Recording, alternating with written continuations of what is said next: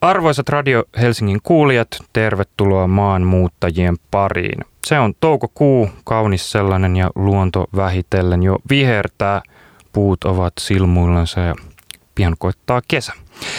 Siitä, millainen kesä on luvassa, tuskin osaa kukaan vielä oikein ennustaa, mutta ainakin se on varmaa, että maan povesta puskee monenlaista herkkua suomalaisiin grilleihin ja ruokapöytiin. Satokausi se on tänäkin koronakesänä. Maanmuuttajat on viikoittainen show, jossa pohdimme keinoja ja aloitteita, miten tehdä maatamme vielä entistäkin paremmaksi. Ja ohjelman aiheet määräytyvät tänne meille heiteltyjen ehdotusten ja ajatusten pohjalta, ja näitä kuuntelemme korvakovana numerossa 09689 97699 sekä sähköpostitse maanmuuttajat at radiohelsinki.fi. Mitä tehtäisiin seuraavaksi? Kerro se meille. Muutoksen tarjoaa ohjelmamme kumppani Tradeka. Tällä viikolla puhutaan maataloudesta ja ruoan tulevaisuudesta. Ja meille on saapunut sähköpostitse pitkä ja asiallinen puheenvuoro ja näin kuuluu siitä ote. Maanmuuttajien viikon aloite, olkaapa hyvä. Yksi asia on jo vuosia kummastuttanut minua ja nyt koronasta aiheutuneiden matkustusrajoitusten myötä aihe on noussut jollain tasolla näkyväksi myös eri medioissa. Suomen maatalous huutaa työvoimapulaa. Vai huutaako? Monen työllisyysnäkymät kotimaassamme muuttuvat yllättäen sumeiksi, yrittäjyys seisahtui ja työuran tulevaisuus saattoi osalla muuttua tiukasta kesäsesongin odottelusta hetkessä hyvinkin epävarmaksi. Vaikka fyysinen työ ulkoilmassa uusia kokemuksia kartuttaen saattaisi kiinnostaa, enemmän rahaa lainausmerkeissä tienaa kuitenkin, kun ilmoittautuu työttömäksi. Samanaikaisesti tätä kirjoittaessa telkkarista tulee suomalaisessa kesäidyllissä kuvattu Suomen selviytyjät-formaatti Farmi, julkimoita maaseudulle kokoon kerännyt tosi TV, jossa eletään idyllissä erilaisia haasteita suorittaen. Mihin maatalouden ja maatalouden yrittäjien palkkaus oikein perustuu ja elääkö se tätä aikaa muun työelämän muuttuessa? Elämme aikaa, jolloin palkka motivoi, mutta samanaikaisesti nuorten kiinnostus mielekkääseen työhön, luontoon ja miksei myös eettiseen maatalouteen ja omavaraisuuteen kasvaa.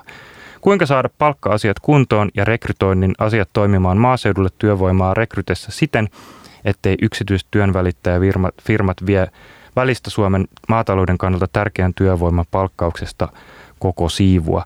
Kuinka saada houkuteltua työstä kiinnostuneita eri alojen osaajia oman näköisinsä töihin maaseudulle, miten hoidetaan perehdyttäminen maaseudun töihin sekä miten saada työntekijä, työntekijöitä etsivät ja työtä kaipaavat kohtaamaan reiluilla työsopimuksilla. Kaipaisin aiheen ympärille keskustelua eri tahoilta, tutkimustietoa ja ennen kaikkea vastauksia, joten ajattelin ottaa sinuun yhteyttä. Näin maanmuuttajille sähköpostitse kertoi Iida Julia ja kiitos, että otit yhteyttä. Muun muassa tästä puhumme tänään ö, oikein tämän ö, entuudestaan kysymyspatterin lisäksi. Tällä viikolla vierainamme on erikoistutkija Liisa Pesonen Luonnonvarakeskus Lukesta sekä ö, biotekniikan tohtori Lauri Reuter Nordic Foodtech Venturesta. Tervetuloa Radio Helsinkiin ja maanmuuttajiin. Kiitos. Kiitos. Tällaisella oikein pitkällä tykitysalustuksella. Lähivuosikymmeninä maapallon väestö kasvaa entisestään ja sen myötä kasvaa globaali ravinnon tarve. Jo nyt saamme lukea jatkuvasti aikaisemmin tuleva, yhä aikaisemmin tulevasta maapallon ylikulutuspäivästä, sademetsien ahdingosta ynnä muusta epämieluisasta, joka enemmän tai vähemmän liittyy myös ruoantuotantoon.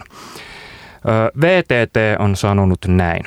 Vuoteen 2050 mennessä tarvitsemme 60 prosenttia enemmän ruokaa ruokkiaksemme kasvavaa väestöä. Samaan aikaan ruoantuotannon hiilipäästöjä on vähennettävä merkittävästi.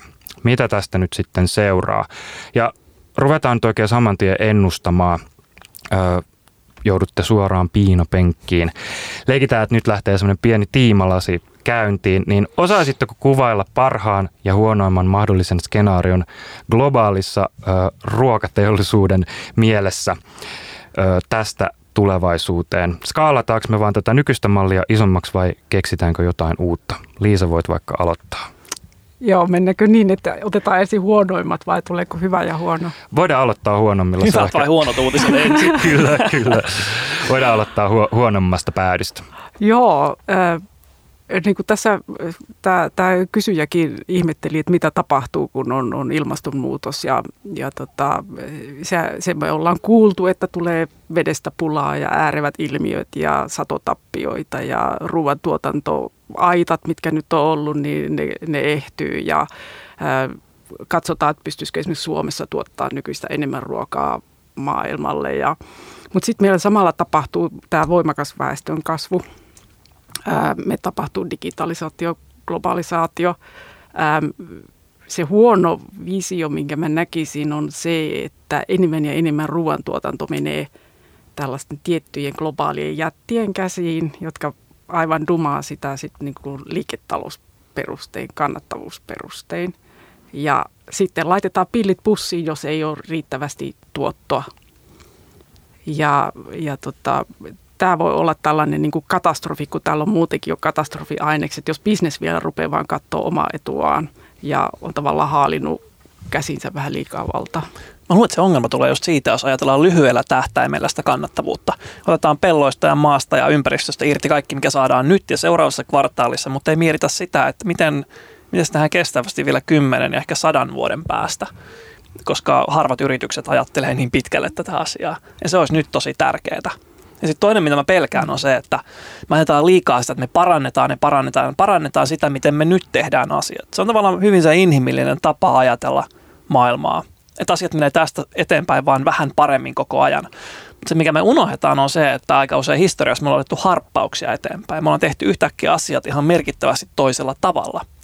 Ja me aika usein unohdetaan se, että samalla tavalla tulee käymään tulevaisuudessa. Me tullaan tekemään paitsi asioita paremmin, niin me tullaan tekemään asioita myös ihan merkittävästi toisella tavalla.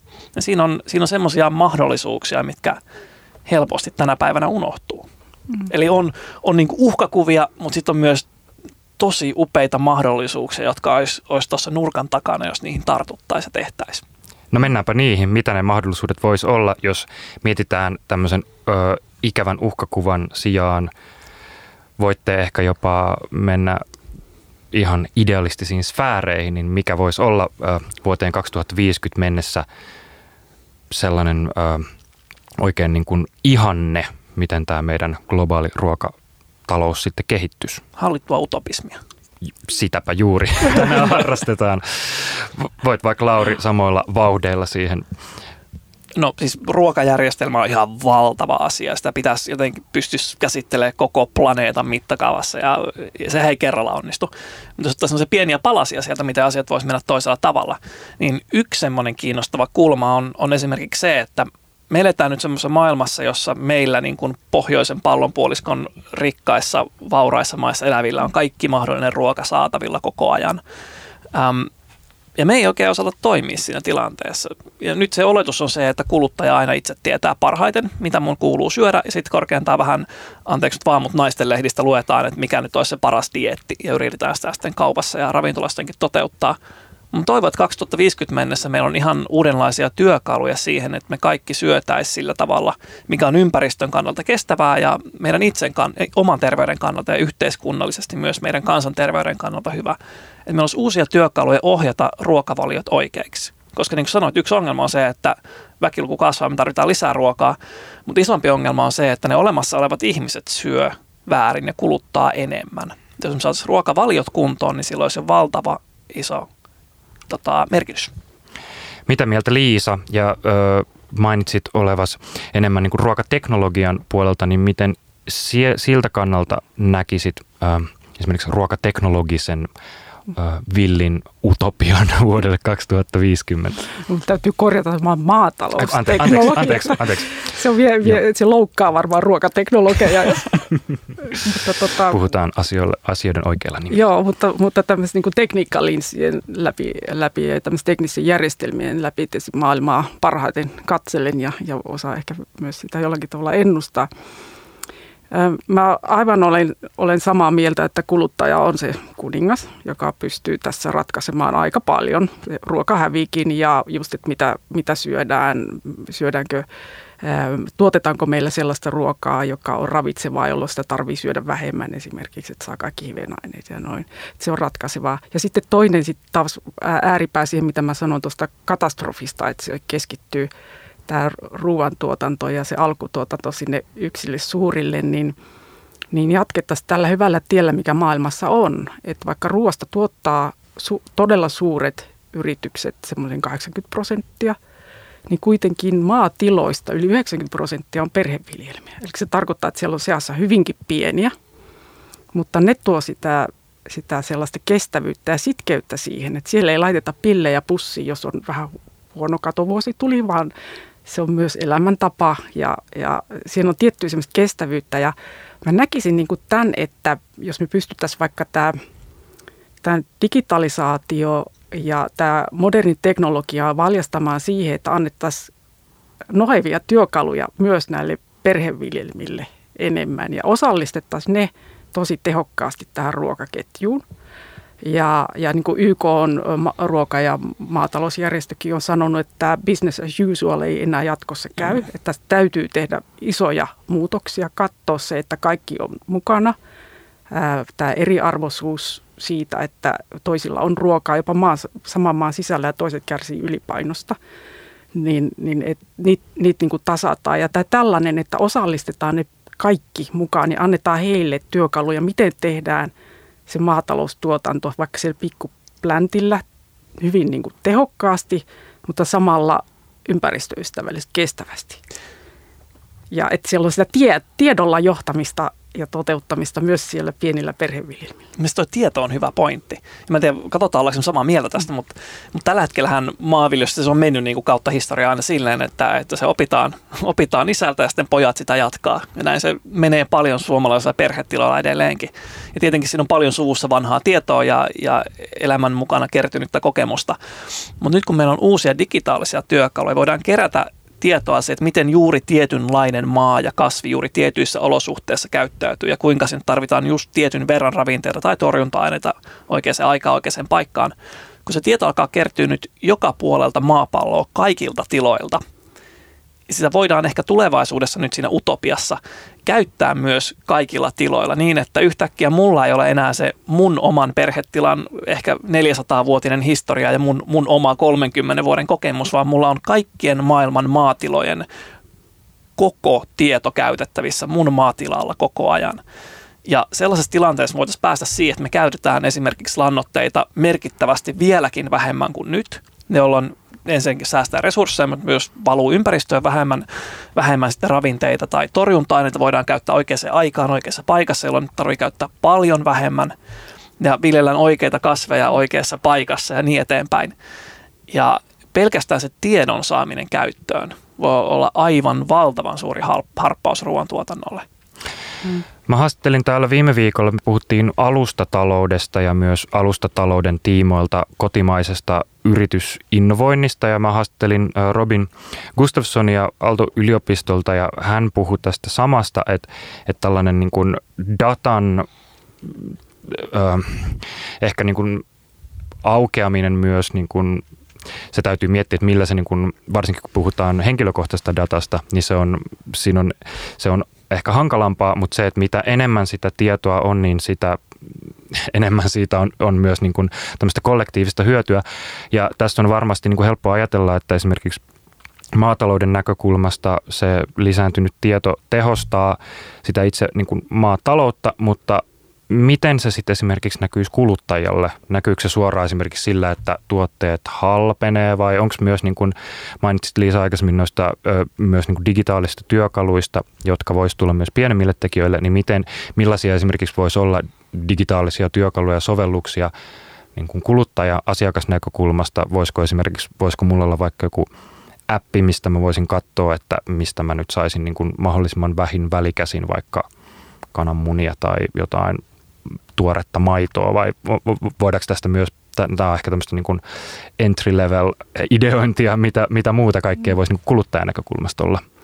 Joo, no nuo on varmaan niitä semmoisia, että nämä ketjujen lyhentämiset eri, erilaisin tämmöinen kohtaantotyökaluin on, on varmaan semmoinen yksi helppo tapa, mutta tuota, siinä on se, siinä on se puoli, että se saattaa tuoda myös sinne tilalle lisää työtä, se, että mä palvelen. Mä oon myös kuluttajapalvelija suoraan. Että siinä on tietty etu, että se on järjestäytynyt. Meillä on, meillä on jalastus ja, ja jakeluporraskin, että se on, kaikki tekee sitä, mitä ne osaa parhaiten.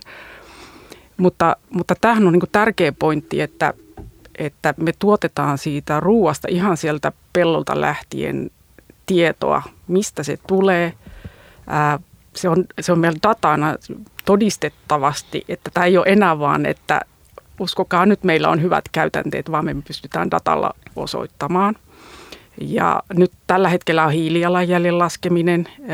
Meneillään meillä on yksi kokeilu viljasta, että pystytään vilja erälle laskea hiilijalanjälki jo maatilalla, että sitä ei lasketa jossain siellä joskus kaupassa tai jalostusportaassa, vai jo viljelijä myydessään tietää sen ja osaa vähän kirittää ehkä hintaa sille.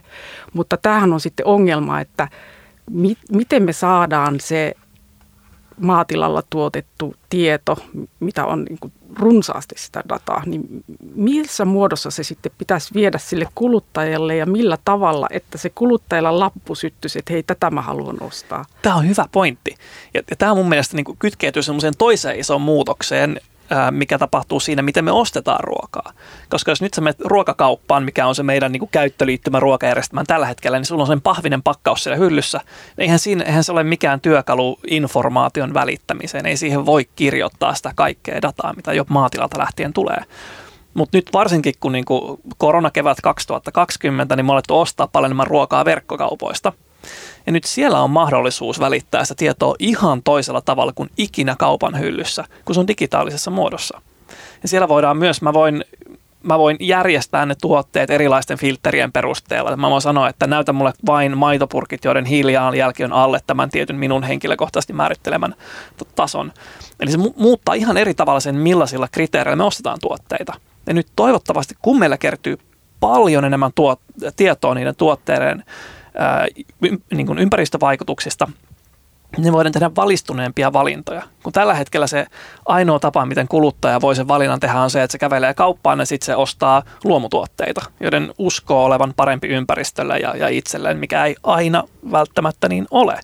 Mutta nyt kun tulee uutta tietoa, niin se voi valita jopa ehkä niin kuin ei pelkästään niin kuin luomumaidon ja tavallisen maidon välillä, vaan, vaan niin kuin samanlaisten maitojen välillä, josta jollain on pienempi hiilijalanki kuin toisella vitsi kun kuuntelijat näkisitte tätä säihkymisen ja tykityksen määrää täällä studiossa Liisa Pesonen ja Lauri, Lauri Reuter ö, maatalouteen liittyvästä datasta, joka ei itse asiassa varsinaisesti ollut tässä mulla edes niin välttämättä lähtökohtana, koska tämä on myös sellainen asia, mikä mulle ei ehkä suoraan sanottuna niin vahvasti tullut mieleen, mutta tämä liittyy tähän kaikkeen.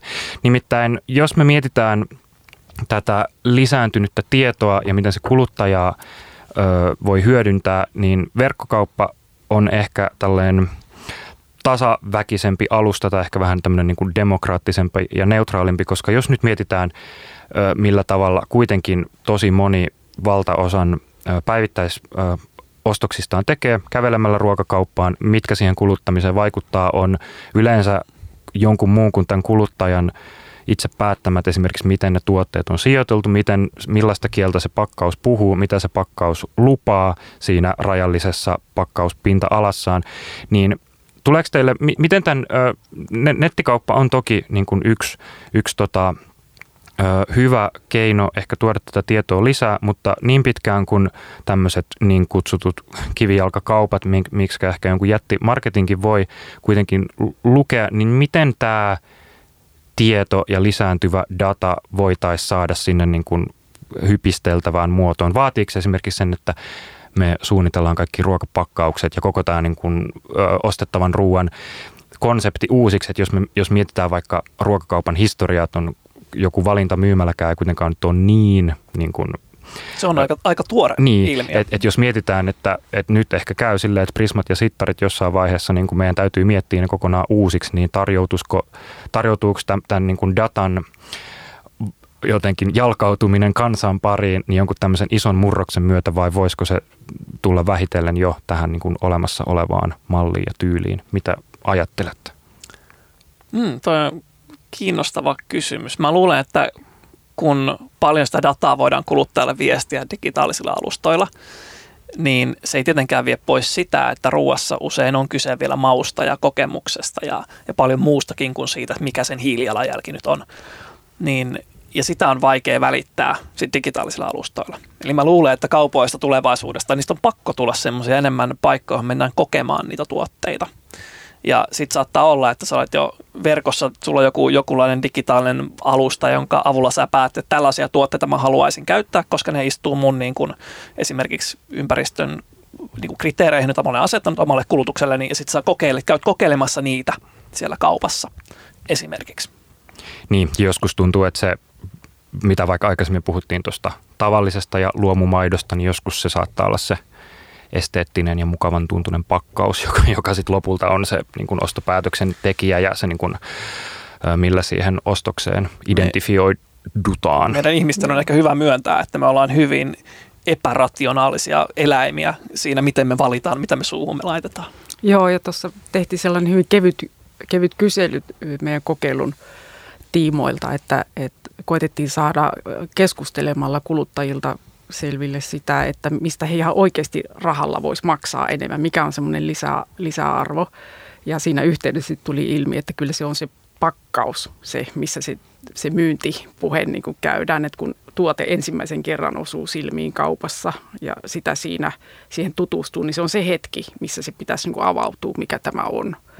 Ja, ja näitähän on visioitu just kaikkea lisättyä todellisuutta, että käy, katsotaan kännykän tai silmällä siihen läpi jotain videota tai jotain kokkireseptiä tai jotain peukutuksia jollekin, mutta kyllä se varmaan sitten, että miten sen saa se henkilökohtaisesti, tämä on just mun juttu, niin varmaan sit se tämä tämmöinen että miten pistetään tämmöiset maistattajakonsulentit niin. virtuaalisiksi. Että. Mut mä luulen siis, mä itse tilasin just niin kuin joukkorahoituskampanjan kautta uuden, uuden tuotteen ja, ja niin kuin vähän hymyiltiin sitä, että miten tehokasta oikeastaan on tällaisten erilaisten digitaalisen työkalujen kanssa markkinoilla. Kun mä törmäsin siihen niin kuin sosiaalisen median seassa siihen mainokseen ja se tuntuu, että tämä puhui just mulle.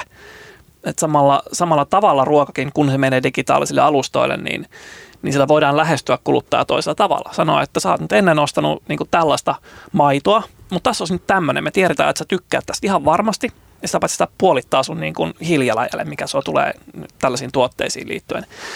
Että se varmasti varmasti tulee paljon sellaisia uusia tapoja viestiä ja kommunikoida kuluttajalle suoraan, ää, mitä me ei oikein vielä osata edes kuvitella. Niitä jäämme mielellämme odottamaan. Jatketaan tästä ja muista ruo- ruoan tulevaisuuteen liittyvistä polttavista kysymyksistä maanmuuttajissa aivan kohta. Ohjelman tarjoaa Tradeka.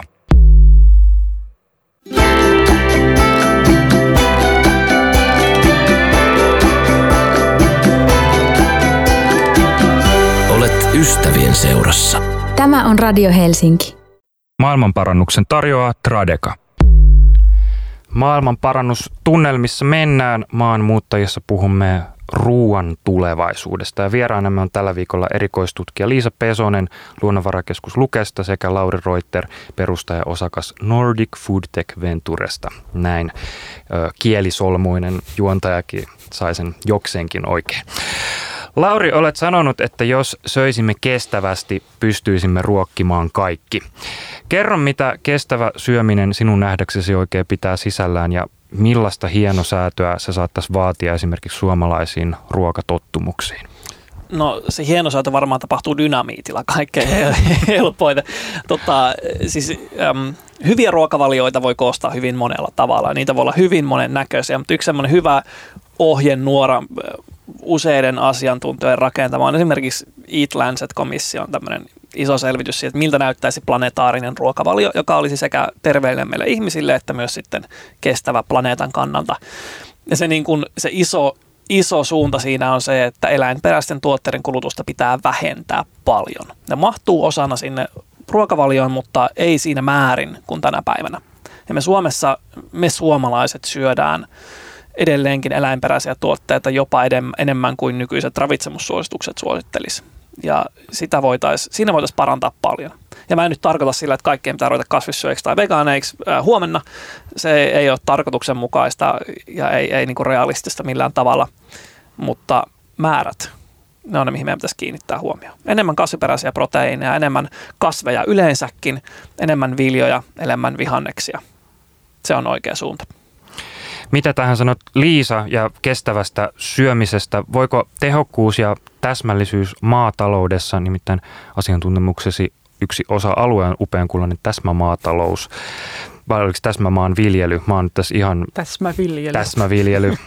Puurot ja vellit perinteiseen tyyliin. Mutta mikäli huolehdimme täsmäviljelystä, niin voiko se viedä meitä kestävämpään suuntaan yhtä lailla? No sen alkutuotannon osalta, koska siinähän on kyse nimenomaan resurssitehokkuudesta. Että tiedetään, mitä tuotantopanoksia käytetään, kuinka paljon ne esimerkiksi kasvi tarvii tai eläin tarvii ja, ja ei, ei yhtään enempää ja, ja oikea-aikaisesti, että ne panokset tulee sitten myös käytettyä hyödyksi, että sitä ei sitten tule niitä emissioita ympäristöön sitten liikaa. Et siinä, sillä tavallahan se tavallaan säästää, säästää niitä resursseja sitten siihen runsaampaan ruoantuotantoon. Et y- yksihän tällainen on fosfori, mikä on, sitä on rajallinen määrä, määrä ja tota, sitä meillä Suomessakin louhitaan neitsellistä fosforia ja se on puhdasta fosforia, ei ole raskasmetalleja, ollaan ylpeitä siitä ja se on aika suru, surutta käytetty ja, ja tuota, toisen maailmansodan jälkeen ja sillä on saatu sat, satotasot kohoamaan ja, ja nyt sinne sitä on vähän, vähän ehkä holtittomasti käytetty, ei ollut täsmäviljelyä. Se täsmäviljelyideahan on muuten se, että koska pellot on erilaisia, että et siellä on erilainen satopotentiaali johtuen maaperän vaihtelusta, maalajeista, multavuudesta, niin jos sinne on aina laitettu tasamäärä joka paikkaan, niin, niin hyvin harvassa kohtaa peltoa se on mennyt nappiin sen kasvin tarvitseva määrä. Eli siellä on nyt vuosikymmeniä tehty hyvin suuressa osassa määrästä peltoa lannotukset, käsittelyt niin kuin väärin. Vähän summa mutikassa. Niin, niin. näin, täsmäviljelyn näkökulmasta. Ja, ja, ja tota, nyt sitten se fosfori alkaa, se ei ole ehkä meillä vielä, meillä vielä riittää neitsellistä, mutta maailmalla puhutaan, että se voi tuoda sen ruokakriisin, kun se on kuitenkin välttämättömän. Solut tarvii ATP, tarvii soluhengitys, tarvii fosforia. Me ei tuoteta mitään ilman fosforia ja ja nyt me ollaan tehty hyvin halvalla sitä ruokaa neitsellistä, mutta sitten mehän ollaan valutettu Itämereen sitä fosforia. Se on sitten kallista, kun lähdetään Itämerestä ruoppaamaan ja tuomaan sitä takaisin kasveille sitä fosforia. No fosfori, silakat tekee Fosfori sitä. on hyvin semmoinen, sanotaanko, hyvin tärkeä, mutta harvinaisen epäseksikäs aihe, mistä ihmisten pitäisi puhua paljon enemmän. Se no puhutaan, puhutaan siitä. mutta siis tavallaan kysehän on tässä, niin kuin, mä sanoisin melkein niin kuin optimointiongelmasta sekä ruoan tuotannossa että ruoan kulutuksessa. Ja molemmat pitäisi fiksata, jotta, me, jotta meillä niin kuin ruoka riittää tällä pallolla – niin kyllähän ruoka riittää, mutta se, että se riittää vielä sillä tavalla, että täällä on jotain muutakin elämää tällä pallolla kuin pelkästään ihmisiä, mm. niin meidän pitää samalla fiksata se, että miten se ruoka, jota tuotetaan, tuotetaan resurssitehokkaasti ja samalla pitää miettiä se, että minkälaisia ruokia me syödään ja kuinka paljon me ihmiset. Mm. Ja molemmat pitää fiksata, jotta meillä on jonkunlainen kestävä tulevaisuus edessä. Joo, ja, ja se, se täsmäviljely yhdistettynä kiertotalouteen. Että tämähän on muuten siihen ruokaan, kestävään ateriointiin liittyvät, paljonko mä niitä proteiineja syönkään, koska siellähän ne tulee typpi sitten ulos sieltä nestemäisessä muodossa se liikatyppi ja sitten me, me ollaan niin tuhlattu typpilannospanoksia. Ja harva ajattelee tätä, kun ne miettii, että saankohan mä tarpeeksi proteiinia ruuaksi, niin tota, typpilannotuspanosten haaskaamista on liiallinen proteiinin syöminen ja suomalaiset keskimäärin syö ihan liikaa proteiinia. Tästähän Eli, on uutisoitukin, kyllä, että jätevesistä näkyy. Haitallista itselle pait, ja sen lisäksi myös niin kuin arvokkaiden typpipanosten haaskaamista. Wow. Ja tuosta Itämerestä myöskin niin ikään puhuttiin, puhuttiinkohan me kaksi viikkoa sitten, sen lisäksi että se on kallista, niin se on myös hidasta saada ne sinne kertyneet ravinteet. Tätä voi niin kuin jokainen kokeilla silleen, että jos sulla on, on tota ketsuppia purkissa ja sit sä turautat sen sinne makaroiniin sekaan ja sekoitat sen sinne, niin sen ketsupin saaminen takaisin sinne purkkiin on pirun vaikeaa. Se, se, niin kuin, se ei onnistu. Vähän samalla tilanne on fosforin kanssa, että kun sitä on niissä esiintymissä esimerkiksi Suomessa purkissa niin kivasti, niin käytetään harkiten, koska kun se kerran levitellään tuonne ympäristöön, niin se takaisin kerääminen sieltä on todella vaikeaa. Tätä voi tätä äh, loistavaa, loistavaa tota, testiä vaikka lounaalla kokeilla tänään. No, me ehkä tässä ollaan sivuttu jo jonkun verran ruoan hävikkiä ja ylituotantoa ja että kumpi nyt on pahempi, muna vai kana ja ehkä tässä niin kuin jo päästy sen hävikin ja ylituotannon taakse niin kuin biojätteen toiselle puolelle. Mutta jos nyt tehdään tämmöinen ehkä tämä saattaa olla ihan mieletönkin vertailu, mutta kumpi on suurempi ongelma tällä hetkellä globaalissa mittakaavassa, ruoan hävikki vai ylituotanto? Mitä sanot Liisa, onko tämmöiseen mitenkään mahdollista edes vastata korrektisti? Joo, mä en todellakaan ole tota asiantuntija, mutta kyllä mulla on mututuntuma, että se hävikki. Että jos me saataisiin hävikki pois, niin meillä aika lailla niin kuin ruokaa riittäisi kyllä. Niin, onko se niin kuin kaksi asiaa, mitkä on niin jotenkin erillisiä? että ylituotanto johtaa hävikkiin. Sitähän se on, jos tuotetaan jotain liikaa ja sitä ei kuluteta, niin sitten se niin joudutaan jotenkin poistaa. Tällä hetkellä, kun on, on paljon logistisia ongelmia ruoan kanssa koronaviruksesta johtuen, niin, niin tulee paljon hävikkiä, kun on tavallaan tuotantoa, jota ei saada käytettyä. Et kyllä mä näkisin, että on kyseessä kohtaanto-ongelmasta, että se, se mitä tuotetaan ei, ei päädy lautaselle ja lautaselta suuhun, mikä on erityisen tärkeää. Ja sitten taas toisaalta, että se, mitä me syötäisiin, niin sitä ei jossain tuoteta tai tuotetaan väärässä paikassa. Ja tämä on yksi sellainen asia, mihin varmasti myös uusi teknologia pystyy vastaamaan, että, että tuotetaan oikeita asioita oikeaan aikaan oikeassa paikassa. Ja laitetaan se tavallaan, tehdään se järkevällä ja fiksulla tavalla.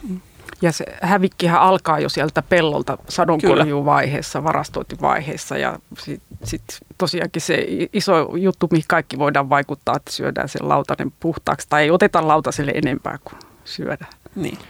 Ja tämä on ehkä, mikä tekee tästä vielä hankalamman, että ei ole kyse pelkästään logistisesta ja esimerkiksi ympäristöongelmasta, vaan tässä on myös ehkä tämmöinen niin kuin inhimillinen epätasapaino ja, ja, ja semmoiset kysymykset, että miksi jotkut sitten vaikka saa heittää ruokaa roskiin ja, ja, ja tämmöiset niin huomattavasti sit monimutkaisemmat Kyllä mä luulen, että tässäkin ne ratkaisut, ratkaisut hävikkiongelmaan niin löytyy paljon. Tietenkin niin kuin prosessien ja kuljetuksen tehostamisesta ja parantamisesta totta kai, mutta paljon siitä tiedonhallinnasta, siitä, että me ymmärretään, että missä nyt tarvitaan sitä ruokaa oikeaan aikaan. Ja ja sitten ei tarvitse kenenkään niin kuin syyllistyä ja tuntea pahaa omaa tuntoa siitä, että nyt olisi päätynyt jääkaappiin semmoista, mikä jää syömättä, kun jääkaapissa on oikeat asiat. Mm, ja sitten taas kyllä niin kuin, tavallaan jos mietitään arki, arkielämää jokaista meitä yksilöjä, niin sitten kun vaan opetellaan tekemään safkaa niistä sellaisista jämistä, jotka on kohta menossa vanhaksi, niin kyllä sillä olisi paljon, paljon tekemistä silläkin. Seuraavaksi toivottavasti varmaan joku saadaan hermostumaan, kun ruvetaan nyt puhumaan näistä kaiken maailman feikkilihoista ja muista tota, kasvijauhelihoista ja muusta tota, sötkötyksestä. Ja tota, ö, ei ole kauankaan siitä, kun esimerkiksi kun nyhtökaura tuli markkinoille, niin siitä suorastaan kilpailtiin ja, ja nyt varmaan nekin on monella siellä kuivumassa jääkaapissa ja saattaa pahimmillaan mennä biojätteeseen, kun ei koko rasiaa jaksanut tai muista, muistanut käyttää. Niin Älä se nyt, nehän raavitaan pohjaa myötä ja syön kaikki. kyllä, kyllä, kyllä. Nä, nä, siinä meidän tota, täydellisessä utopiassa, mutta nyt kun on koronakaranteeni aikana alkaa tulla jääkaapi antimet korvista ulos, niin todellisuus voi olla toinen. Mutta yksi huomattava asia, mikä on tapahtunut muutamassa vuodessa ruokakaupoissa käydessä, ö, huomioi, että Jopa näissä niin kun ei tarvi enää mennä välttämättä kaikista parhaiten varusteltuun lippulaiva myymälään, niin erilaisten kasviproteiinien ja niiden sovellusten määrä on jatkuvassa kasvussa ja välillä tuntuu, että se on mennyt, mistä aikaisemmin puhuttiin kaikista tästä niin kuin pakkaussuunnittelusta. Se suosio on ehkä yllättänyt kaikki sillä tasolla, että jopa erilaisia lihatuotteitakin on alettu pakata kaiken maailman vihreisiin pakkauksiin. Välillä saa katsoa, että hetkinen, että kumpas tässä nyt on ostamassa jotain herneproteiinia vai, vai naudan, naudan jotain jalostetta. Ja mä en niin kuin keksi tälle mitään muuta keinoa kuin vaan, että houkutellaan sitä niin kuin kriittistä modernia kuluttajaa ja muistetaan, että älä vielä hylkää minua, minua tota, pihviä tänne hyllyyn. Missä kasviproteiinien kanssa oikein mennään ja mikä on niiden merkitys kotimaissa ravintoketjussa ja maataloudessa? Mä oon, mä oon kauhean iloinen siitä, että meillä on hyviä tuotteita, nimenomaan kasviperäisiä tuotteita, jotka voi siinä lautasella korvata sen perinteisesti eläinperäisen tuotteen. Ja tämä liittyy paljon siihen, että että me, me, monet meistä, mä nyt yritän puhua jotenkin Suomen kansan suulla tässä, monet meistä on kauhean tottunut syömään lihapullia, nakkeja ja, ja jauhelihaa, niin niistä luopuminen, se oman, oman syömistottumusten muuttaminen on tosi vaikeaa. Ja se, me halutaan sama kokemus siitä ruoasta, se sama niin kuin, tuttu maksalaati, äh, maksalaatikon, makaronilaatikon tuntu. Ja silloin tarvitaan se kaikkein helpoin tapa vähentää silloin eläinperäisten tuotteiden määrää sen ruokavaliossa on se, että annetaan tilalle joku tuote, joka toimii hyvin samalla tavalla, joka on hyvin samantyyppinen. Ja tavallaan nyhtökaurahan on ihan loistava tuote. Se on, on rehellinen kasviproteiinituote, joka maistuu kasviproteiinituotteelta ja hyvältä sellaisenaan. Ei se, ei se niin kuin sinänsä yritä edes matkia lihaa. Mutta sitten on täällä on toinen, mä sanoisin toinen kategoria tuotteita, nyt, nyt niin kuin seuraava sukupolvi, jotka on pystyy imitoimaan hyvin lähelle sitä perinteistä jauhelihaa, mikä tehdään eläimestä. Niin pitkälle, että jopa semmoiset, jotka tykkää siitä lihan mausta ja siitä lihansyömisen kokemuksesta, niin se menee jopa niille läpi aika hyvin. Ja nyt, nyt parhaat sellaiset, niin ei niitä oikein sokkotestissä enää edes pysty erottamaan, että mikä oli nyt eläimessä tehtyä jauhelihaa ja mikä on kasveista tehtyä jauhelihaa. Ja sellaisilla on mahdollisuus silloin vähentää faktuaalisesti sitä eläinperäisten tuotteiden käyttöä ja samalla antaa se sama tuttu kokemus ruoasta. Ja mä ajattelen, että uusilla tuotteilla on iso rooli siinä, että miten me varsinkin täällä niin kuin vauraissa länsimaissa aletaan muuttaa meidän ruokavalioita. Miten kotimaisen äh, maanviljelyn näkökulmasta, Liisa, onko tämä joku sellainen ilmiö, mikä sitten äh, näkyisi esimerkiksi kotimaisen viljelyn niin kuin isommassa kuvassa, äh, esimerkiksi millaisia vaikka viljoja ja me tuotetaan, koska näille tuotteille sitä tarvitaan raaka-aineeksi tai muuten on, onko kysyntä kasvanut näiden myötä ja onko tämä pakottanut esimerkiksi maanviljelijöitä tai en mä tiedä pakottanut, vaan ehkä myös kannustanut erilaiseen, erilaisiin ö, tuotteisiin, mitä viljellään. Joo, kyllä mä näen, että se on hyvästä, koska siellä tarvitaan ne palkokasveja ja sitten sitä kauraa ja, ja tota, että et on, on kysyntää palkokasveille. Tässä päästään heti sinne ruohonjuuritasolle, että päästään siihen biodiversiteettiin siellä, siellä maatilalla. Ne tekee hyvää maan kun, kasvukunnolle, sitä myötä tekee viljelyvarmuutta, rikastuttaa tota, sitä, myös sitä pieneliöstöä, hyönteisiä siellä maatilalla. Ja että et viljelijät saa järkeviä viljelykiertoja ja, ja nämä on rahakasveja. Et, et tota, se, se on, kyllä se on niin tervetullut. Ja, mutta samalla mä vielä vähän sen sitä nautaa nautaakin esimerkiksi siellä vähän puolustan, että he, niilläkin on merkitys, varsinkin jos niitä annetaan laiduntaa niin, niin luonnossa ja tietynlaisesti biotooppien ylläpitämisessä. Ja että tämäkin, että, että me tarvitaan varmaan meidän luontoon ja maatalouteen myös, myös nautaeläimiä, vaikka ne röyhtäileekin ja tekevät kaikkia, mutta toisaalta ne on hirveän hyviä ruohon kuluttajia ja ruohohan meillä kasvaa näissä oloissa tavattoman hyvin paljon paremmin kuin nämä viljakasvit ja, ja, ja, ja, ja palkokasvit ovat viljelyvarmempia ja toisaalta ne on niitä, mitkä on potentiaalisia hiilinieluja myös, myös sitten tähän maatalouteen. Ja, ja tota, et mä näkisin, että niillä on niinku tietty rooli, mutta se pitäisi olla nimenomaan sitä luksusta sitten, kun sitä nautaa syödään ja että se, se, sitä osattaisiin myös sitten arvostaa ja nähdä se työ ja vaiva ja se rikkaus, mitä, mitä ne niin tekee tähän meidän ruokakulttuuriin. Kyllä mä näkisin ihan samalla tavalla kyllä, kyllä niin kuin eläintuotannolla on varsinkin ehkä suomalaisessa ympäristössä rooli ja tulee varmasti myös olemaan. Mutta mut se, että kuinka iso rooli se on, on toinen juttu. Ja nyt mä toivonkin, että jos nämä ja, ja kun nämä uudet erilaiset kasviperäiset tuotteet tulee korvaamaan eläinperäisiä tuotteita, niin toivottavasti ne korvaa ensin mm. esimerkiksi tuontilihaa, joka saatetaan tuoda semmoisilta alueilta, jossa se eläintuotanto on vielä paljon haitallisempaa ympäristölle. Ja sitten sen jälkeen se korvaa osan siitä myös suomalaisesta eläinperäisestä mm. tuotannosta, niin että sinne jäljellä jää se, mikä on todella ää, ympäristön kannalta jollain tavalla kestävää. Joo, ja sitten jos puhutaan nyt sit proteiiniomavaraisuudesta myös, mm. me tarvitsemme sitä proteiinia, vaikka tuossa mollattiin, että sitä syödään liikaakin, mutta kyllä me kaikki sitä tarvitaan. Ja, ja se on tavallaan niin kuin hyvä, hyvä sitten, että me osataan viljellä proteiinikasveja, ja silloin kun, kun esimerkiksi sitten onkin niin, että sitä lihaa ei esimerkiksi ole riittävästi, että meillä on on se vaihtoehto, että me pystytään syömään suoraan sitä palkokasveja hyvin maittavalla tavalla – ja, mm. ja ruoansulatukselle on myönteisellä niin tavalla. Eläin, eläintuotannon, sitä on paljon puolustettu sillä, että se turvaa suomalaista omavaraisuutta ja huoltovarmuutta, kun lehmät nyt pärjää täällä aika hyvin meidänkin ympäristössä. Mutta mm. mut se on, mä ainakin se on aika vanha-aikainen ajatus. Että kyllä meillä, meillä on nyt teknologiaa ja osaamista tehdä palkokasveista todella hyviä, maittavia, terveellisiä tuotteita.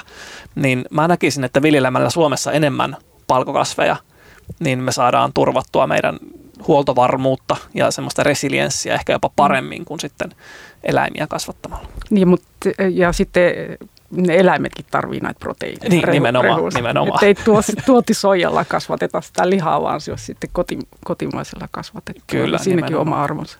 Se tuo sellaista joustavuutta ja tiettyä varmuutta siihen kotimaisella pärjäämiseen. Kyllä, mä luulen, että nimenomaan toi, toi monimuotoisuus oli sellainen avainjuttu, että nämä uudet tuotteet tuo monimuotoisuutta myös sinne ihan niin kuin maatalouden ja ruoan tuotannon tasolla. Mm. Se on tosi tervetullutta. Lisää rahakasveja. Niin, että täällä ei enää niin kuin tuotanto perustu perunoihin ja, ja tota, nautoihin, vaan mm. vähän monimuotoisempi. Ja hyvä niin. Ö, senpä takia mä haluaisin kysyä ö, näistä kasviproteiineista, että miten te koette, tässä ehkä vähän jo rivien välistä voi aavistella, mutta onko nämä nyt niinku semmoinen päämäärä ja saavutus itsessään vai enemmän välietappi kohti jotain vielä ehkä parempaa, että jos mä ymmärrän oikein, niin ehkä tavoite ja niin kun optimitilanne ei välttämättä ole se, että me korvataan kaikki eläinperäinen kasviperäisellä, ehkä siellä niin kun tulevaisuuden optimiskenaariossa lihan satunnaisella syömisellä, ehkä harkitulla syömisellä saattaa olla edelleen paikkansa, vai onko mä, tulkitsenko teitä oikein? Joo, kyllä. Mä haluaisin nähdä näin, että tota, sanotaan, että rohkea visio voisi olla se, että me korvataan 80 prosenttia eläinperäisestä tuotteista kasviperäisellä tuotteella. Se kuulostaa jo tosi rohkealta ja ehkä jopa uhkarohkealta väittää näin. Mutta sitten me puhutaan vain tästä päivästä. Nyt täytyy muistaa, että eläinperäisten tuotteiden kulutus globaalisti nousee valtavasti koko ajan. Ja sitä tämä pallo ei kestä. Eli jos, jos me ei kestetä, jos tämä pallo ei kestä edes nykyistä tuotantoa, niin se paine tuottaa vielä enemmän on valtava. Ja jos me pystytään korvaamaan se kasvu edes näillä uusilla kasviperäisillä tuotteilla, niin sillä on ihan valtava merkitys ympäristölle globaalisti. Ja, ja siihen meidän pitäisi tähdätä. Mutta siis kysyä, että onko tämä vasta välietappi vai mihin me ollaan menossa, niin kyllä mä luulen, että nyt on tullut hyviä tuotteita, jotka tehdään aika suoraan. Siis nyhtökaurat ja muut, ne on hyviä tuotteita, mutta ne on aika suoraviivaisia. Ne ei ole loppujen kauhean monimutkaista teknologiaa. Mutta tulevaisuudessa meillä on myös mahdollisuuksia korvata paljon monimutkaisempia tuotteita. Nyt yksi hyvä esimerkki, josta mä tykkään hirveästi, on esimerkiksi maidon proteiinit. Siellä on muutamia muutamia proteiineja, on tosi vaikea korvata elintarvikkeessa ja tuotteessa jollain muulla, koska ne käyttäytyy. Ne muodostaa semmoisia rakenteita elintarvikkeisiin, mitä me halutaan sinne. Tämän niin kuin maitoallergiset saattaa huomata, että sitä maitojauhetta on yllättävän monissa tuotteissa niin kuin seassa komponenttina. Ja sitä on vaikea korvata millään kasviperäisellä. Tämän takia meillä ei esimerkiksi ole mitään hyviä vegaanisia juustoja vielä. Ja mä luulen, että tässä niin kuin tässä kukaan ei ristiinnaulitse mua, että mä, mä tylytän niin kuin surkeiksi kaikki ne, mitä markkinoilla on nyt, ne niin kuin objektiivisesti arvioiden on surkeita, mutta tulevaisuudessa ihan varmasti tulee. Ähm, mutta se pointti on siinä, että modernin biotekniikan avulla me luultavasti pystytään tuottamaan nyt ne täsmälleen samat proteiinit, mitä se eläin tuottaa. Mutta tuotetaan esimerkiksi käyttäen jotain mikroorganismia, jotain, jotain hiivaa, joka kasvaa tankissa. Ihan niin kuin me ollaan nyt tehty lääkkeiden ja erilaisten entsyymien kanssa jo vuosikymmeniä. Ja se teknologia kehittyy ja halpenee. Ja mä väitän, että sanotaan kymmenen vuotta tästä eteenpäin, niin on myös taloudellisesti kannattavaa tuottaa nämä maidon proteiinit hiivojen avulla tai mikroorganismien avulla sen sijaan, että me tuotetaan ne lehmien avulla. Ja sitten puhutaan ihan toisen sukupolven, ei puhuta enää kasviperäisistä tuotteista, vaan jostain niin kuin ei-eläinperäisistä tuotteista. Puhutaan tästä kohta lisää. Ehkä mietimme, että miten se sitten, miten se maailman paras vegaanijuusto oikein tehdä ja voisiko sen kenties innovoida joku noheva suomalainen. Kuuntelet maanmuuttajia Radio Helsingissä. Ohjelman tarjoaa Tradeka. Suomen virallinen äppiradio. Radio Helsinki. Maailmanparannuksen tarjoaa Tradeka. Kuuntelet Radio Helsinkiä ja maanmuuttajia. Tänään puhumme ruoan tulevaisuudesta ja ollaan päästy varsin lennokkaisiin sfääreihin ja hyvä niin vieraanamme Liisa Pesonen Luonnonvarakeskus Lukesta sekä Lauri Reuter Nordic Foodtech Venturesta. Ja ennen taukoa mollasimme tästä voi olla, mä tiedän, mä oon ihan sataprosenttisen varma, että meille tulee viesti studioon, että on olemassa myös joku herkullinen, ehkä vegaaninen val- valkohomejuusto. Ja ehkä me ei ruveta pistää hanttiin, mutta kuitenkin täällä dissailimme menemään, että maitoproteiinien ja maidon tämmöinen simuloiminen ja niin kuin toisintaminen on edelleen hankalaa, mutta olette sitä mieltä, että se voisi olla tulevaisuudessa kuitenkin mahdollista. Mistä se ö, ö, muutos saattaisi tapahtua esimerkiksi viljelyn näkökulmasta? Meillä on ehkä taipumus ajatella, että viljely on aina sitä niin kuin isoa peltoa ja siellä niin kuin maantie halkoo, halkoo maisemaa ja leikkuu puimuri käy, mutta voisiko myös, niin kuin voidaanko me nyt tehdä semmoinen niin kuin mielikuvien päivitys meillä Radio Helsingin kuulijoille, että mitä kaikkea myös viljely saattaisi pitää sisältään täm, sisällään tämmöisessä niin kuin tulevaisuuden aika niin kuin villeissäkin skenaarioissa. Mitä mieltä olet Liisa? Voisiko niin kuin viljelynäkökulmasta löytyä ratkaisuja näihin esimerkiksi tietynlaisten u- uusien, kokonaan uusien ennen näkemättömien tuotteiden kehittämiseen. Vähän samalla tavalla kuin nyt ehkä kuitenkin tämä vaikka nyhtökaura ja kaikki nämä niin kuin herneproteiinit kuitenkin on sieltä, se alkutuotanto tapahtuu siellä pelloilla. Niin joo, jos pysytään siellä peltomaisemassa ja, ja, ja pelton lähtökohtana, niin, niin sehän on paikka, missä kasvit tykkää kasvaa. Totta kai siellä on mikrobeja, sieniä ja kaikkea tällaista, että tota, varmaan silloin edelleen puhutaan niin jonkun kasviperäisen viljelystä, mutta mikä se viljelykasvien kirjo sitten on, että et et, et mitä nämä, nämä mainitut hiivalla tehdyt maitoprotei, maitoproteiinin kaltaiset yhdisteet, niin mitä ne taas sitten tarvii siihen raaka-aineekseen ja mistä, mistä ne tulee, niin, niin tämä on sitten, mutta mut tämä on nyt aivan niin kuin jo sit utopia. Mä tykkään utopistisesta spekuloinnista. Tota, ja no hel- mä tykkään siitä, että voi mennä kauas tulevaisuuteen ja sitten katsoa sieltä vähän mm. takaisinpäin tähän päivään. Ja yksi sen hauska ajatusleikki on se, että sitten kun me ollaan Marsissa, ja sitten kun me siellä Marsissa tuotetaan se meidän ruoka, koska ei voi lähteä ostoksille maahan, koska se on aika kaukana, tai tuottaa se itse siellä, niin miten me siellä toimitaan? Ja, ja tätä, mä en nyt ainoa, joka tätä ajatusleikkiä on leikkinyt, että niin kuin, tätä on miettinyt monet ja miettii koko ajan kuumeisesti monet. Ja, ja meillä on itse asiassa aika hyvä kuva siitä, että miten me tuotettaisiin ruokaa siellä. Viljely perustuisi luultavasti paljon tämmöiseen tota, niin kasvien kasvattamiseen erilaisissa hydroponisissa järjestelmissä, koska me ihmiset halutaan syödä kasveja, värejä, makuja, tekstuureja. Siellä luultavasti kasvatettaisiin myös äh, jonkunlaisia mikrobeja, esimerkiksi mikroleviä kasvatettaisiin, jotka hyvin pienessä tilassa pystyy ottamaan se meidän hengitys ilman hiilidioksidin, tekemään siitä sitten syötävää ruokaa. Ja me on rakennettu tämmöisiä ajatusleikkejä, että miltä se ruokajärjestelmä näyttäisi toisella planeetalla. Ja mun mielestä se on tosi hyödyllinen siinä mielessä, että jos me opitaan siitä edes ajatusleikistä jotain, niin me voidaan tuoda se tähän päivään tänne maan pinnalle. Tällä hetkellä tietenkin pelto on se paikka, missä me tehdään ruokaa, koska se on pirun hyvä. Me ollaan aina tehty sitä. Se on käytännössä hedelmällinen maaperä, jossa sitten lehdet levittää tai kasvit levittää aurinkopaneelinsa ottamaan auringosta mm. energiaa ja tuottaa ruokaa. Mutta jos meillä ei olisi niitä, jos esimerkiksi ympäristö muuttuu niin paljon, että peltoviljelystä tulee joissain paikoissa mahdotonta tai, tai tulee niin isoja rajuja säätilojen muutoksia, että, että sadot vaan menetetään. Tai maaperä köyhtyy niin paljon, että siellä ei voi viljellä. Niin kuin joissain paikoissa maapallo ihan oikeasti tapahtuu tällä hetkellä. Niin on kiva miettiä skenaarioita, että mitä sitten? Voitaisiko me, voitaisiko me tuottaa osa ruoasta kasvihuoneissa, jotka on täysin suljettuja sitten ympäristöstä? Voisiko niitä rakentaa, niin kuin tällä hetkellä tehdään esimerkiksi Arabiemiraatteihin isoja kasvihuoneita paikkoihin, missä perinteisesti ei ole tuotettu ollenkaan ruokaa?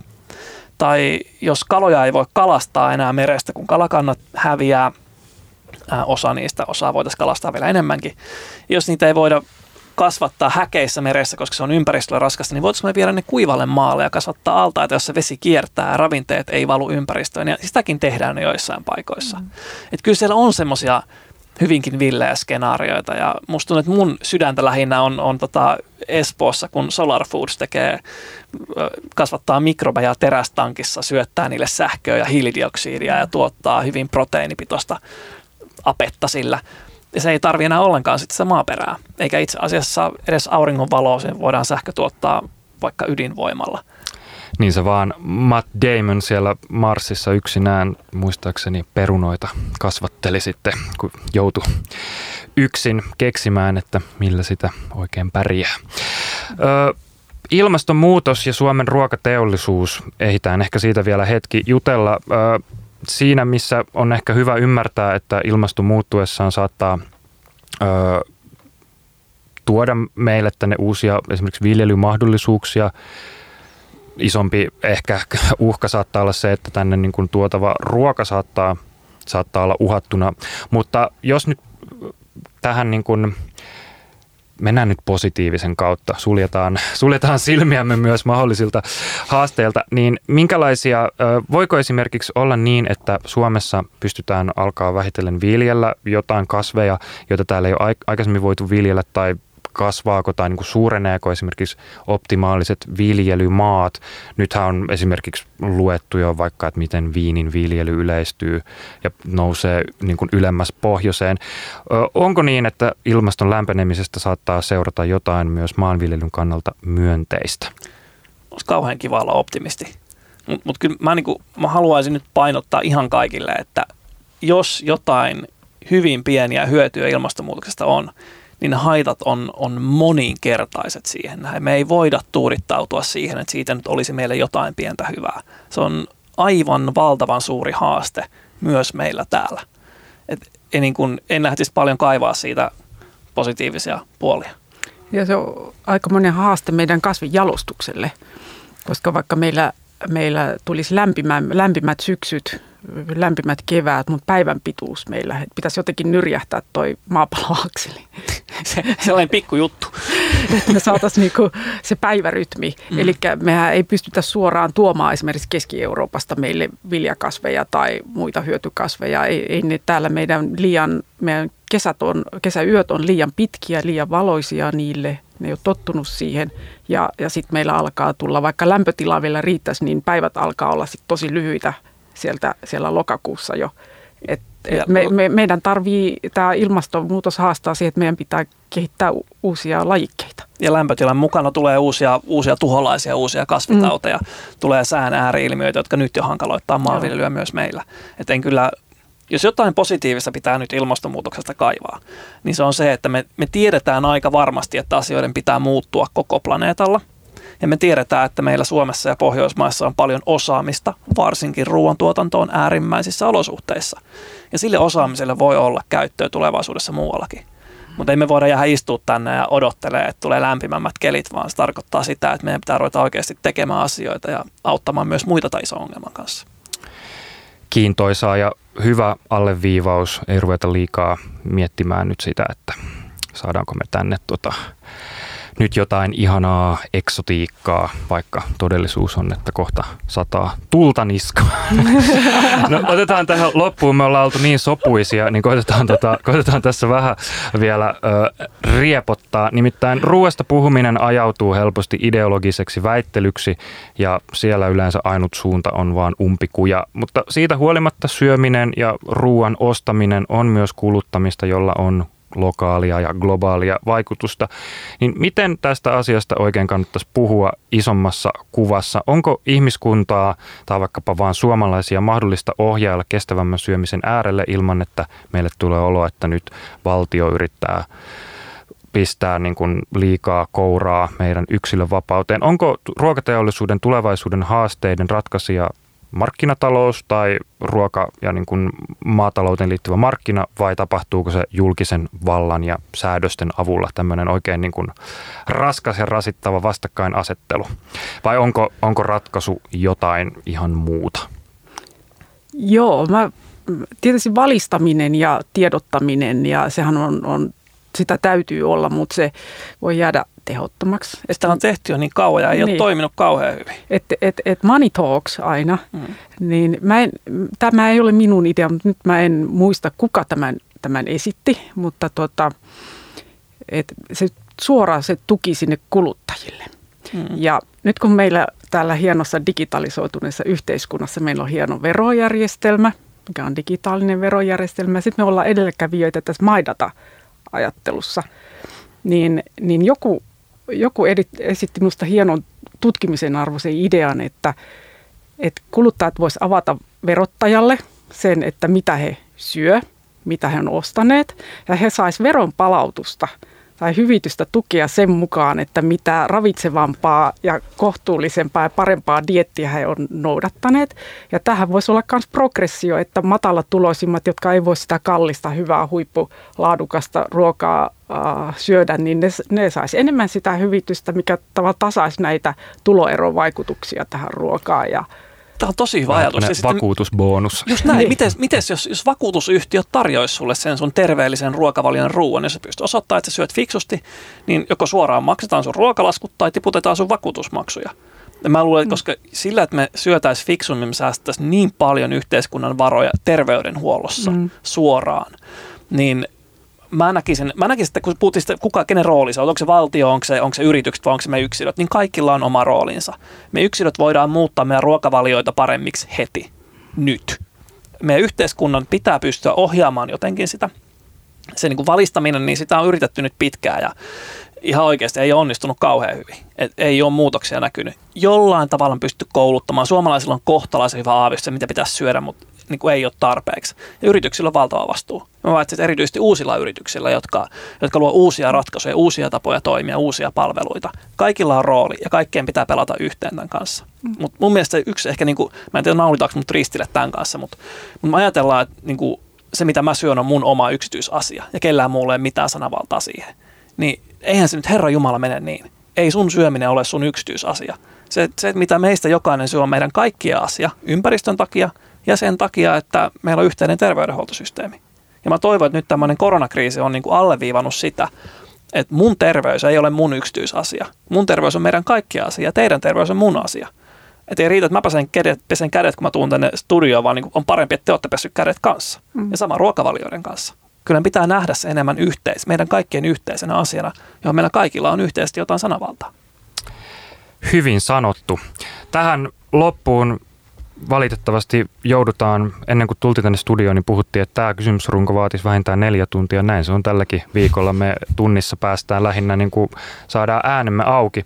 Mutta näin loppuun kuitenkin puhutaan vielä yhden kysymyksen verran. Mennään sinne henkilökohtaiseen syömiseen. Nyt joudutte kertomaan teidän suurimman ruokasynnin. No ei vai vaiska, saatte pitää salaisuuden vitsi vitsinä. Öö, kesä saapuu ja vähitellen myös meidän satokautemmekin alkaa. Ja mitä te meidän viikon arvon vieraat oikein odotat eniten, e, odotatte eniten tuolta maamme antimista? Onko se maukas juhannuksen varhaisperuna vai herneet ja makeat mansikat vai mökkirannasta narrattu ahven? Mikä on sellainen maan poven herkku, jota odotatte kaikista eniten, vaikka onkin stressaava koronavuosi käynnissä? Uudet porkkanat. Ai ne on kyllä hyviä. Ja semmoiset vähän multaista housunlahkeeseen pyyhin. siis mä, mä Imeskellä eikä puhtaaksi, syljäskelee mullan pois. Mä oon tälleen niin eristäytyneisyyden aikakaudella, niin mulla on lähtenyt tämä niin tämän kerrostaloviljely ihan lapasesta. Mä oon istuttanut kaikki siemenet, mitä mä oon nurkista löytänyt, niin niin mä kyllä ihan itsekkäästi odotan tällä hetkellä kaikkein eniten sitä, että mä voin, voin korjata sadon mun tota, parvekkeella kasvaneista maapähkinöistä, koska se on jotain niin outoa, että ei ole tullut koskaan ennen mieleenkään kokeilla. Milloin sä luulet, että se tapahtuu? Mä toivon, että se on, siinä menee kyllä loppukesää, voi olla elosyyskuun lopulla. Varo, sit, sit, sit ettei teen, niissä ole mitään supervoimia. Si, niin, tai, tai supertoksiineja. Saattaa olla, että Liisa saa porkkanansa aikaisemmin. Voit ottaa kilpailun, että kumpi. Mutta sitten Lauri ehkä biohakkeroi ne jotenkin tuota, kasvamaan nopeammin. ne kasvaa, ne kasvaa kyllä todella, todella tota, luonnonmukaisissa olosuhteissa siellä. Näin tällä kertaa upea meininki. Lämpimät äh, suuret kiitokset erikoistutkija Liisa Pesonen Luonnonvarakeskus Lukesta sekä Lauri Reuter perustaja osakas Nordic Foodtech Venturesta, että pääsitte spekuloimaan, miltä mahdollisesti tulevaisuuden ruoka ja ruokamaailma oikein saattaisi näyttää. Ja oikein erinomaista toukokuun jatkoa ja onnea viljelyprojekteihinne maapähkinöiden ja tota, uusien porkkanoiden odotteluun. Näin tällä kertaa maanmuuttajissa. Kerrotaan vielä ihan näin lopuksi, että miten sinun oma muutosehdotuksesi voisi päästä ohjelman aiheeksi ja Tradekan eteenpäin vietäväksi. Ideoita voi heitellä meille numeroon 09689 97699 sekä sähköpostitse maanmuuttajat radiohelsinki.fi. Mitä tehtäisiin seuraavaksi? Se selviää ensi viikolla. Fedja kiittää ja kuittaa ja toivoo aurinkoa viikon jatkoon. Kiitos. Muutoksen tarjoaa Tradeka. Helsingistä tuli Suomen suuriruhtinaskunnan pääkaupunki vuonna 1812 ja itsenäisen Suomen pääkaupunki joulukuussa 1917. Tämä on Radio Helsinki.